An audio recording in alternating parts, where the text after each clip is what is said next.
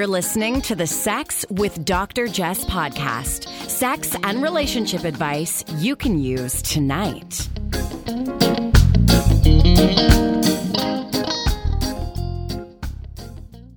Welcome to the Sex with Dr. Jess podcast. I'm your co-host Brandon Ware here with my lovely other half. How you doing today, babe?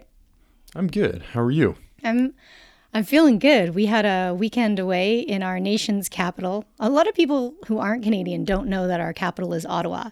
They either think it's Toronto or as non-Canadians say, Montreal.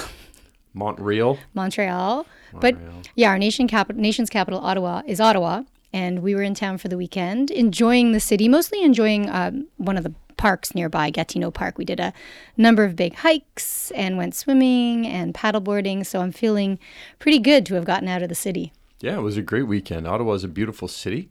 Um, access to parks. The downtown core not so busy. No, it was very quiet. Yeah, it was. It was very very quiet. It's a it's a pretty city, and they have, they have all the old beautiful Parliament buildings and the old library and Supreme Court of Canada and all those things. Uh, but it is a it's a smaller city, even though it's our nation's capital. Yes, I would agree. But uh, the real advantage and what makes me so drawn to it, even over the course of the weekend, I kept saying, I think I could live in Ottawa, is the fact that they're 15 minutes from Gatineau Park, which is fabulous for hiking and skiing and swimming and exploring and, and all that jazz. And this is my second time in Gatineau this year. I mean, I never go there, but I had a gig there uh, earlier this year in February and went on some winter hikes. But it was nice to be back with you. How'd you do on those winter hikes? Amazing. Yeah, really? What, what do you mean? Because it's it could be. I'm trying to think of the conversion of temperatures. It could be 65 degrees, and and you're freaking out about how you're freezing cold. It's the coldest day of your life. I know. Well, it was much colder than 65. It was all snowy when I was there. We're talking back in February. Generally, I'm a human heating machine. Rarely am I cold, or at least I think rarely. No, I, I enjoyed cold. the winter But hike. You were always cold. So I'm surprised that you felt okay on a winter hike. You know what it was? I was in town just for the day, basically. Yeah. And I, I when I'm traveling for work, remember those long lost days? Yeah, I remember. Seems like so long ago. I know. When I'm traveling for work, I always like to do something fun. So I went on this cool hike, and it reminded me that we needed to get back to Gatineau. So I'm glad. I'm glad we did this weekend. It felt good to kind of just escape from the house and be in a in a different uh, different environment. And they're taking physical distancing very very very seriously in Ottawa. Like I was so impressed with the cafes and coffee shops and you you actually stood 6 to 7 feet away from the register and they ran the wire for the credit card machine so that you didn't even have to go within 6 feet of the staff and they had big partitions up. I'd say they're doing a much better job than Toronto, even in terms of, and I can't speak for all establishments, but even just f- flow of traffic through some of the coffee shops and restaurants. Mm-hmm. It's very clearly marked and made me feel much more comfortable. Yeah, we're still taking this seriously. So uh, we went through for a number of walks in the city through Little Italy, which was fairly small. There was a Chinatown, also fairly small. I did notice um, the lack of racial diversity walking around the city for sure. Like I felt like I might have been the only Chinese person I saw because I do look in every. even ref- through Chinatown. I, w- I looked in every reflective surface, so I saw a lot of myself.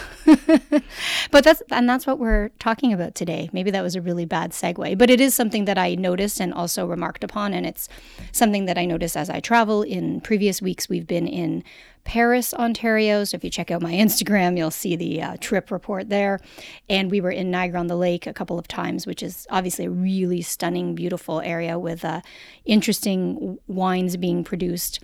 And I love it. And at the same time, it's it's really white. And lately, of course, everybody's talking about race. I'm always talking about race. And I think over the course of our relationship, um, you've probably felt like, man, she's always talking about race. I think I used to feel like you were always talking about race years ago, and I uh, now I'm I've realized I'm coming to realize I'm learning that it is something that we will always talk about and we should always talk about and be aware of. Yeah, and I think um, being around white people when you bring up race as a person of color, it definitely make it seems to make white people uncomfortable. Is that how you would? Yeah, I mean, I am a white person. I when we first started having these conversations about race, I was th- there was a, a knee jerk response immediately, where it's kind of like, well, that's not me. That's not who I am. And I've had to really challenge myself, and I continue to. I want to be very clear that I am far from where I'd like to be, and I don't know exactly what that means, but just the continuing of learning. But it was uh, it was uncomfortable to have these conversations. And now I'm learning that it is needed to to it needs to be that way. There has to be discomfort. Right, and that, that discomfort really pales in comparison to the fear and to the other consequences that I think people of color face. So you're uncomfortable with being white, you're afraid you're going to be seen as racist, but literally people are afraid for their lives, for their security, for their safety, for their financial stability, for their kids. Yeah, that's what's so funny. Even as you mentioned, it's not funny, but it's it's frightening for me to think about. My discomfort in a conversation pales in comparison to people's discomfort of living their lives. Right. So you know the fact that i'm going to have to be uncomfortable and i'm going to have to be called out and i'm going to have to confront that that that fact the fact that i'm white and the privilege that accompanies that is nothing in comparison to what other people live with every single day Yeah, and as a, so I'm a mixed race person, and um, I'm sure people know I'm, I'm Chinese Jamaican on my mom's side, and I'm Irish. My dad's from Canada um, on the other side, and so I'm mixed, and sometimes I'm passing. Um, I think more so with you than when I'm on my own, but you know, people ask me about my. They ask me my nationality all the time. I'm like, well, I'm Canadian. No, no, no. Where are you from? Toronto. No, no, no. Where are you from?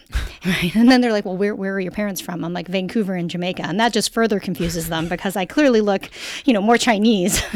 um, and people obviously come to associate Jamaican, for example, with black. But if you look at the history of an island that was, you know, colonized multiple times and they brought folks over, the Brits brought Jamaicans over, or sorry, brought Africans over to Jamaica to build the island. People always think of Jamaica as a black island, but certainly there are many black people in Jamaica um, who were used to build this nation, and it was really on their backs upon which the the nation was built by by a number of different groups. So the Brits were there, uh, the Spanish were there, and so you know they say out of many one people, but there are there tends to be one people that benefits more, um, and there it's still very racially stratified. And of course, I as a non you know I don't live in Jamaica, so I'm not going to necessarily speak on on Jamaica, but I do want to talk about um, living in an interracial relationship, and uh, I only want to speak about our own experience because no two relationships are alike, but also because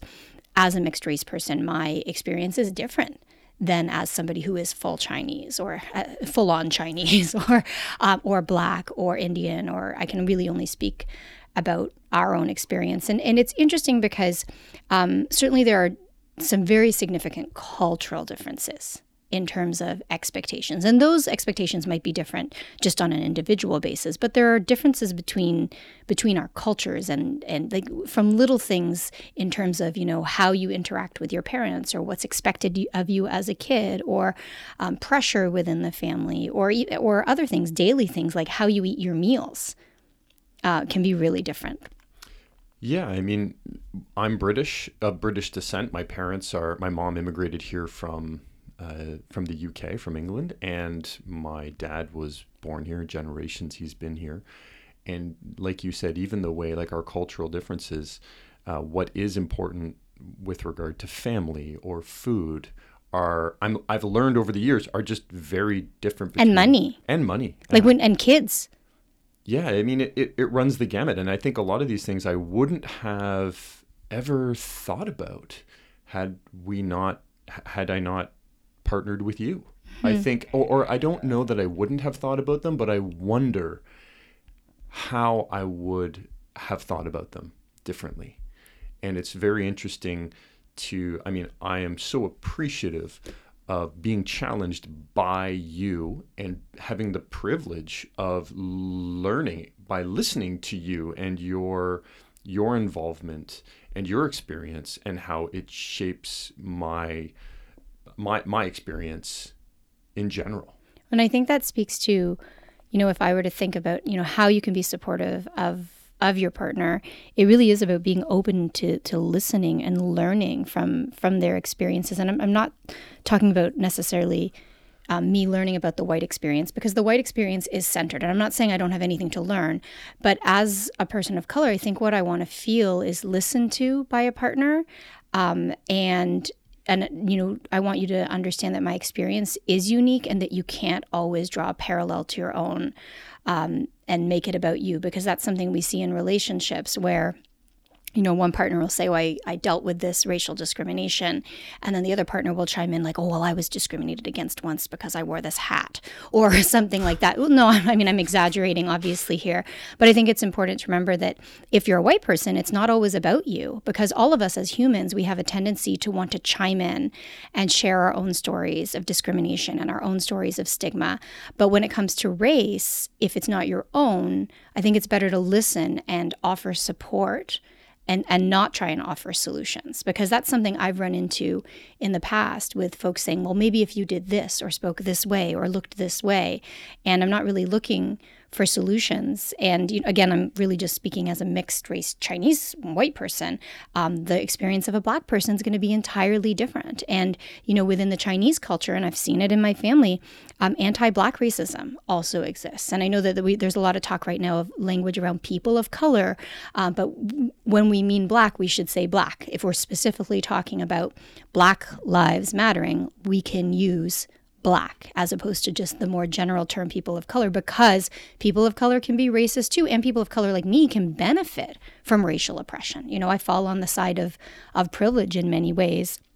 But the other thing is and you and i ran into this years ago um, another important piece besides listening is being willing to learn from your partner but also not asking them to be a teacher and so you you know to be an ally or to be an accomplice meaning someone who looks to tear down the systems of oppression, not just stand in not just stand as an ally but to really fight against systems that continue to oppress people. Um, you know, it's an ongoing process you have to do the work yourself as well. You can read, you can Google, you can subscribe to different publications. You can, you know, do a workbook like me and white supremacy because if you're turning to your partner at every turn for information or validation, uh, it's important to remember that you know they can arrive at every conversation already tired. Um, I think a lot of people are saying right now, "Oh, this is a really hard time for for Black folks or other people of color," but it's not a, an especially difficult time. It's always been hard. Black folks have a history of being oppressed. The only part that's really changed is that now more non-Black people are talking about it or changing their Instagram profile or trying to center voices and hopefully we're keeping, you know, our foot on the pedal as they say. Yeah, it's even sitting here listening to you, I'm I'm analyzing how I'm feeling in this conversation and if I had to admit to this even now, like I, I am uncomfortable. Like I am uncomfortable having this conversation. I think about people listening to what I have to say, judging me um, and all of that, like I said, like we said before, pales in comparison to the experience of others who live through these microaggressions and uh, other forms of oppression on a daily basis, and, and how my discomfort in having a conversation is nothing. Are you afraid you're going to say something wrong? I'm afraid I'm going to say something at times that embarrasses, like that I embarrass myself, or that I, I, I say something and immediately I know that oh my gosh, I'm I'm trying to be that that person who is like people have said oh you're you're in the past you're woke. I'm like are you are you ever really woke? Like i don't think you ever really can be because it's so fluid. You have to be constantly learning. And and even as you said that i think back over the years where you've been like take it upon yourself to learn. Don't rely on me. And even you saying that to me immediately my my thing oh my god i feel bad and it's like, well, stop feeling bad for yourself and go and do something about it. I kind of remember a turning point in our relationship where you started reading different publications, not just whitewashed mainstream news. Um, and I felt as though I didn't have to explain things as much. I felt as though our perspectives became more aligned. Uh, obviously, our experiences are different, but um, yeah, even just when you st- started reading more work by black authors and other authors who were people of color, when you started reading more perspectives on the news from, you know, outlets like The Root. Um, I, I, I, I remember feeling a sense of relief because this is hard to explain and you know you're uncomfortable i'm uncomfortable too like i'm, I'm th- sitting here thinking being a mixed race person is weird number one i have my feet on each side of the fence. And it is it's a really weird experience. And i think it it informs a, a very big part of who i am and never really feeling like i fit in anywhere. Like i'm that way in business. Sometimes i feel that way even with friends. Um, and i feel that way with family. It's a very strange experience. Uh, but also you know i know that that i'm uh, fearful of judgment. I'm fearful of people um, get coming at me or saying like oh you're always making it about race. But the thing is every interaction is about your core identity. And when you aren't white, people that's the first thing oftentimes people see about you. Could be could also be gender in, in some cases. So I, I think that um yeah, I just remember this shift in our relationship where you kind of I don't want to say you got it, okay? I'm not saying that like people arrive at a place, but I remember that I didn't have to explain things in the same way or share perspectives in the same way. And yeah, it just it felt like a sense of relief because for some people of color, you arrive at a conversation or you arrive at work or you arrive at a relationship, and you've already faced these layers of um, feeling threatened or feeling unwelcome or feeling unsafe. And so when you think about that in like an institutional context of oppression, you think about somebody riding the subway and being harassed on the subway, uh, even just women not feeling safe, like having to change the way we dress so that on a nice walk on a sunny day, we don't have to deal with harassment. So there's an emotional exhaustion that comes with that. And then you arrive at work or you arrive at a conversation or you arrive at a relationship already kind of worn down, if that makes sense. Yeah, I mean, it, it completely makes sense. And you you mentioned a couple of years or, or however long ago it was when I had that shift in attitude. And I, I remember vaguely the conversation where you said, you know, take it upon yourself to learn. Don't rely on me and don't rely on others. And that's when I did start reading Very Smart Brothas and, and The Root and reading I remember reading Michael Harriot and you know his his weekly or monthly clapback section and starting to recognize the daily atrocities and the daily and that was what was so surprising because it's not covered, it's not talked about, and you start seeing these things that seem ridiculous and how frequently they happen and how they're not reported. And that's when I, I, I started realizing that this is this is mind blowing. For again, as somebody who can close his eyes and go through his life without ever having ever needing to worry about being oppressed or being discriminated against and it was like wow, like wake up, like start paying attention. Right, and and I don't know if it makes you more aware. I, I think about in relationships. Um, I always want to feel like I'm walking into a safe space, and so there have been times where, you know, I, I guess I've been subjected to either subtle racism, um, and I've always known that you'd stand up to those people and let them know that it's not welcome in your life and I know that you've always been willing to have awkward conversations so that I don't have to feel threatened. I don't have to feel unsafe. I don't have to feel demeaned. Um, but I think it's important too to note that, you know, whether it's family or friends, if you continue to spend time with people who are either blatantly or subtly racist, you have to kind of ask yourself why. And can you really be an ally? And if you're dating somebody who's a person of color, are you making sure you're putting them into safe spaces? And this is a conversation that, you know, I wouldn't have known how to even start 20 years ago when we start dating and i can see in your eyes that you like feel badly and that's not what i'm trying to say. I, I just wanted to more share um, my experience about not always feeling safe and knowing and to tell you the truth i think as a young woman and as a mixed race woman and as a woman who like you know, we come from being Chinese, which is more the model minority, and we're expected to not speak up. We're expected to laugh it off. In fact, we're expected to to to exhibit our own internalized racism. Like I remember growing up that way and, and just trying not to be Chinese. Like, why would I want to be Chinese when I could fit in? Why would I want to be Chinese when I could be more liked and, and you know, be cooler? But then I ate the food, the white food, and I was like, oh, I gotta go back to being Chinese again. I'm like, don't like these meat and potatoes. But um, the creation of safe spaces for your partner is really important. I, I think I'm really happy that this conversation has been opened up so that folks who are dating someone, white folks who are dating a person of color, can really think about like, am I introducing you into a space that is safe? And if I'm willing to introduce you into a space that isn't safe, why?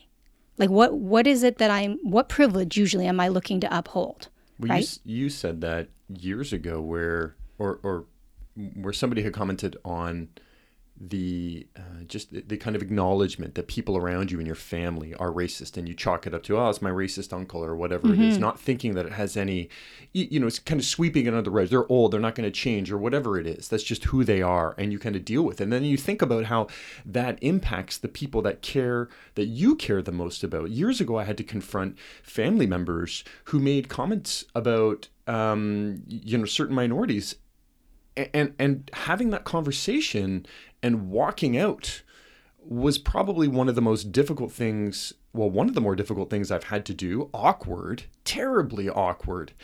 And you walked out in the middle of the fight with this family member and then you drove away and, and you got a flat tire my something. car broke down. I had to call somebody to come pick me up because i couldn't go back and i was far away from home. And yes again but but it was just like making doing that and then thinking about what happened after and this and it's so it's exactly what they say is that the person who was offended ended up crying and the need to I mean the person se- who was being racist the, person who was crying. being racist ended up crying and then somehow I ended up apologizing because they felt bad over over the the racist comments that were made and that they made that they made. So they and felt then, bad because you called them out on their racism. I called them out. And I so instead of the person who was hurt by the racism, that would be me crying. The person who was racist ended up crying their tears to bring the focus back to themselves, centering themselves, and then of course I'm placating, I'm making them feel better rather than just saying, no, it's awkward. You deal with it. You figure out your stuff. This matters to me. And you know, if that were to happen today, I wouldn't I hope I know that I would see what's happening and I would say this is on you. This isn't on me. But I'm I'm, I'm reflecting back over the years and the things that I have and that I haven't said. And as a white person, the ability to, you know, other white people just assume that they're your bro immediately. Right? I, I, can tell you, and I don't know if we've ever talked about this, like, but I remember, and again, this isn't me, you know, getting mad at you for not creating a safe space, although I'm glad we're having the conversation. I remember um, someone in your family saying, like, oh, you're, I don't remember how it came up, but basically, oh, you went to an almost all white school and you were Chinese, so uh, the guys must have gone crazy for you, or you must, I think his words were, you must have been such a uh, d- delicacy. And that's the second time in my life that, um, I've only had two white partners, but that a white partner's family has called me that uh, a yeah, delicacy. I'm pretty sure I'd have lost my mind if, if, if you'd heard that. Yeah. Right, but I I I shouldn't even be in that environment, and and it's on me to to know.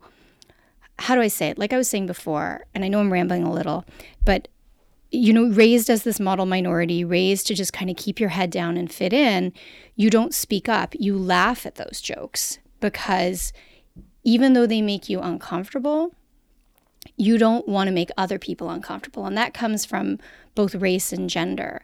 And yeah, I think there's something that I'm learning about myself. If I reflect on my whole life, there were always things that made me feel uncomfortable, that didn't sit right with me. And I never had the language to describe it. And like some of that has to do with um, saviorism, like going, you know, rich people going into a country and trying to like save a community uh, and taking pictures, like I, you know, with with the locals who are usually either brown or black and it's just you know one white person in the photo with all of these locals and and again i don't want people to you know stop listening and feel judged i'm just telling you that that's always sat um, as uncomfortable for me. Never had the language around it. I just knew that it didn't feel right.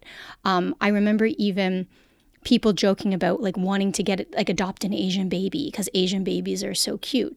And again, it's probably something I just kind of laughed at and was like, "Oh yeah, Asian babies are cute. I was adorable." But now I look back and I'm like, "Okay, I see all the saviorism in this and it's it's the same within the family where these things that have been said to me i remember another um, person in another family so like i said i had one other white partner in my life and I was young and she's like, "Oh, you're Jamaican." And she said, "I went to Jamaica. It's so hard there cuz white women." And she used the word delicacy as well. She said, "I'm like a delicacy down there for them." And I was I remember being like really really young and just rolling my eyes in my head, but also wanting to fit in with this family. Um, and so I think that I bring this all up um, and share my story to just, you know, offer a perspective that if you are bringing your partner into a space with family, with friends, can you make sure it's safe for them so they don't have to go through this and deal with this harm? And I, mean, honestly, and maybe people, for some people, it sounds like I'm complaining. I could write pages and pages of these incidents. And I, I reflect back on my upbringing, things that I've said, things that I'm embarrassed that I've said. I need to be called out. I need to be slapped in the face with some of the things that I've done. And turkey slapped? I hope it's not turkey slapped. if you don't know what that is, Google it. Um, but yeah, I mean, it's the balls smacking the, the, face. in the face. Yeah. so if that's your thing, rock and roll. Yeah. But uh, I, I I do know that over the years, over the last number of years, there is a lot of my family that we don't see anymore. Mm-hmm. And a big reason for that is because of the values and the beliefs and the actions that they have taken that honestly make me feel uncomfortable being around them. And, and this is the first time I've said that. And if they are listening, then they'll know. Mm. And, and, you know, he, how do you move forward from this? It's like we would need to have a conversation. Somebody would need to express. I, I don't even know what I would be. I'd be looking for a reason to say, okay, like, why is it safe for us to come back into this space? right? right. And I guess if you are hearing um, either subtle or blatantly racist talk from family members, and I think like blatantly racist talk, I think is easier to, to call out, but some of the more subtle stuff, like that you've, you know, I've heard about, you know, my race bringing the neighborhood values down and some of that nonsense. Um, I think people need a reminder that you have a right to speak up. And I also think you have a responsibility so you can you kind of if you hear your someone in your family talking this way, can you ask them why? You know what like what what would make you say something like that? What makes you think that it's true? Uh, and then maybe talk a little bit about what it is and and and you know you don't have to get angry at them and in fact your anger might be useless right it's really about you have this opportunity to tear down some of these um, intergenerational expectations and norms to, with logic, with data, with the reality of history, with discussions of systemic racism um, and systemic discrimination and the long term costs. And you don't have to be an expert. Like, I think people are worried about winning an argument when in fact, it's not about winning an argument. It really is about, I think, letting that family member know how you feel. Like, can you repeat their words back to them so that they know that you're listening. And can you be okay with making it awkward and making it uncomfortable? Because again, any awkwardness or lack of comfort pales in comparison to the fear with which so many folks are forced to live every single day because of systemic racism. And I think it can be helpful if you know a family member says something to let them know how it makes you feel like let them know that it makes you feel hurt or unsafe or threatened or distanced or saddened. Like, don't just say that's not appropriate or that's racist. I'm fine. You can say that if you want, but can you tell them, you know, I want to have this conversation with you because I do care about you, but I also care about folks beyond our family. And I know that you do too. So I know we both care. Let's keep talking, even though we don't agree. Or you might say something like, you know, when you say things like that, it sucks for me because it makes me feel so far apart from you. Like I don't feel like I can really connect. I don't feel like we can have this relationship. I want to feel close to you. And I think also it's important to know, like Brandon, something you're really good at is saying, like, you know what, I I thought that way or I spoke that way, and I've I've kind of changed the way I think. Like I used to think one way, and then I learned about this piece of history, and I realized that maybe the way I thought wasn't so reasonable. I, I kind of realized that I've done more harm than good. I realized that I've hurt people and I want to do better and I'm trying to learn um, kind of alongside you. And of course, you know, you can share resources. I hate when I like even in Brooklyn Nine Nine, which is a show I love. um, there's a joke about like, oh, I got this email and that email and a slightly racist email from my older relative, like it's something funny, like haha, those old folks. But let's just remember, and maybe this comes from my Chinese side, but old folks are smart or smarter than us, and they can unlearn racism. Absolutely. And just as they share around their racist jokes, so can we. Well, not share the racist jokes, but we can share our perspectives. We can share articles and books and tools and videos that help them to see other perspectives. Like if you're like me and you're on any Caribbean WhatsApp group, every morning you get like different prayers and stuff like that. Well, you know what? Intersperse with some other resources as well um, and let let them know that it's it's not cool. And your social feed does that, right? It's not just virtue signaling because those people are watching and listening and they're learning from you. Um, so this this is going to go on a lifetime. And I was th- I was also wanting to bring up one other thing. We ended up talking longer than I expected. I thought this would be kind of a shorter one, but I think it's also important to remember that dating or marrying or having a kid with a person of color or with a black person if you are a person of color, because anti black racism is so extreme and, and anti indigenous racism as well. So don't assume that dating or marrying a person of color makes you less racist or less accountable. Actually, it should make you more accountable, and that proximity to blackness or brownness or Asianness is no shield at all against the racism, the subtle racism that's ingrained in our upbringings, right? Just you know, it's like me as a Chinese person, I don't understand the experience of a black person. I can only learn and listen. Um, and so, yeah, I just think it's important to note that, um, you know, no matter what we do, we can't ask for cookies. Like fighting for basic human rights is just basic human decency. It's not an act of heroism. Um, like, you know, if you look in movies, there's always like the kind of white hero who speaks out against an absurdly, inherently racist system.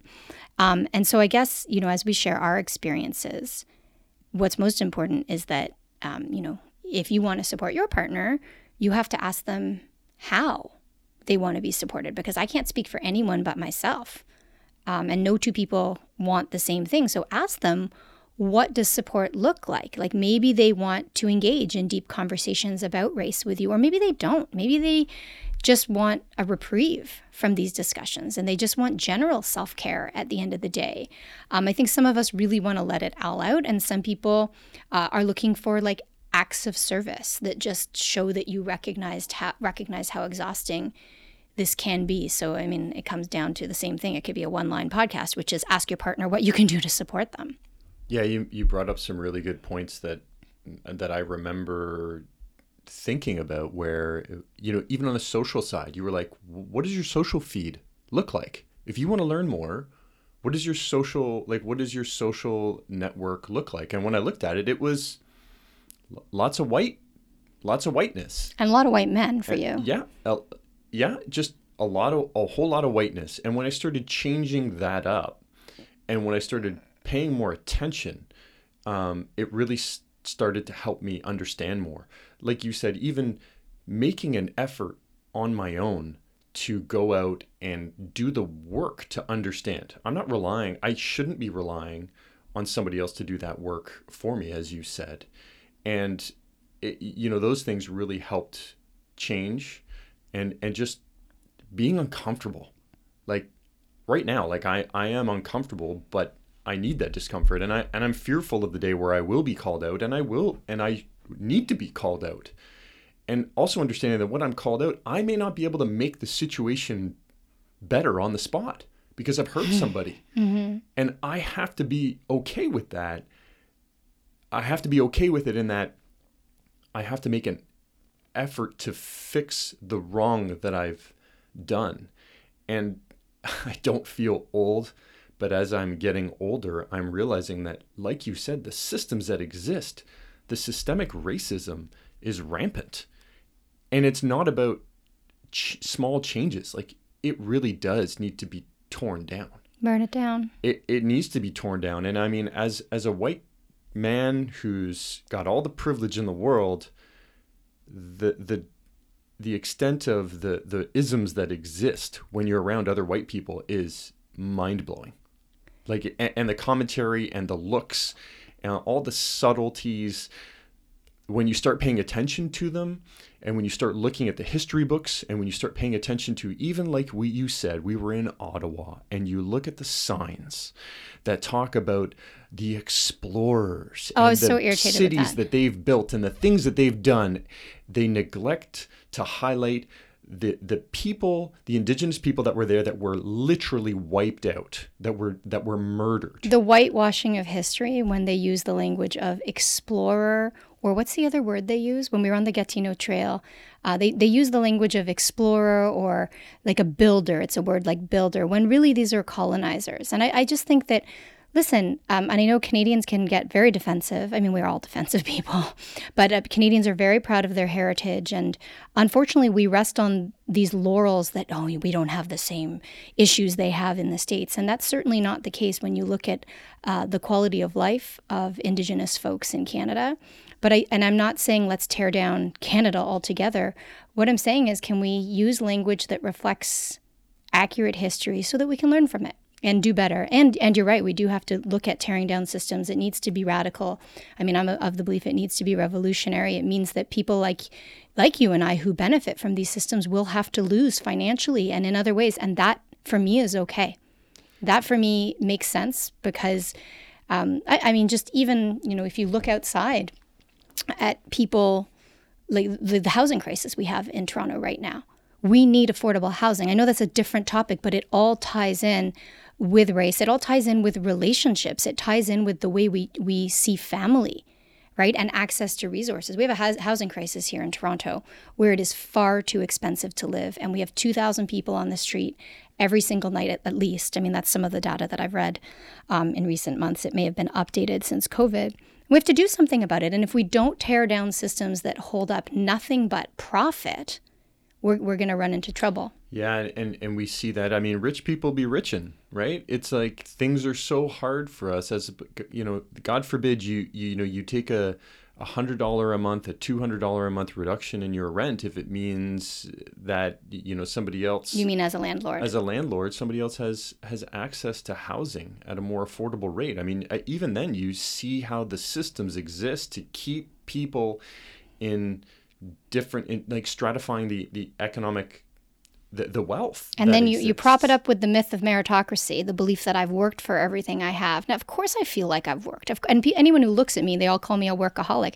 But there's a lot of a lot of luck and privilege involved in this. But I I, I want to say before we go um, that really this is just our experience, and I don't pretend to speak for everyone. And I think it's really important because I'm mixed um, to acknowledge that my experience uh, may be a lot easier than a lot of people. I mean, mine couldn't be easier. Yes. I l- literally have every privilege under the sun. Could have married a white person. Yeah, but I'm very very happy. But then what you. would you do with the food? And then what, what, would you I- guys what would I eat? eat? you right? love you love my Chinese Jamaican food. um, so I hope this discussion proves somewhat useful. You know about being open to listening and learning, um, not expecting a partner to be your teacher, really thinking about creating safer spaces. I'd love to do a whole episode with an expert on that because um, certainly I've put myself in uncomfortable positions. Our families, we've allowed that to happen. Um, the the notion that marrying somebody who is a person of color doesn't make you less racist or less accountable. I think that's something to really reflect upon, uh, and asking your partner how you can support them. So I think those are kind of five potential action items for people to to begin with or reflect upon. And and then of course if you do have family members who are who are being racist or you know exhibiting subtle racism which can be even more insidious knowing that you have a right to speak up letting it be awkward um, letting them know how you feel admitting to your own imperfections sharing resources and and shutting it down knowing that you can like flood your feed and flood your conversations so that they know that this matters to you so we're going to stop there um, thank you for listening thanks for being open to our imperfect and incomplete and certainly not universal perspective. But hopefully, um, we start some conversations and you keep those conversations going. Just a note before I go that uh, in terms of sponsorship, we decided to forego sponsorship on this episode because we feel it's a sensitive topic, a really personal one, and not one that I feel uh, comfortable monetizing.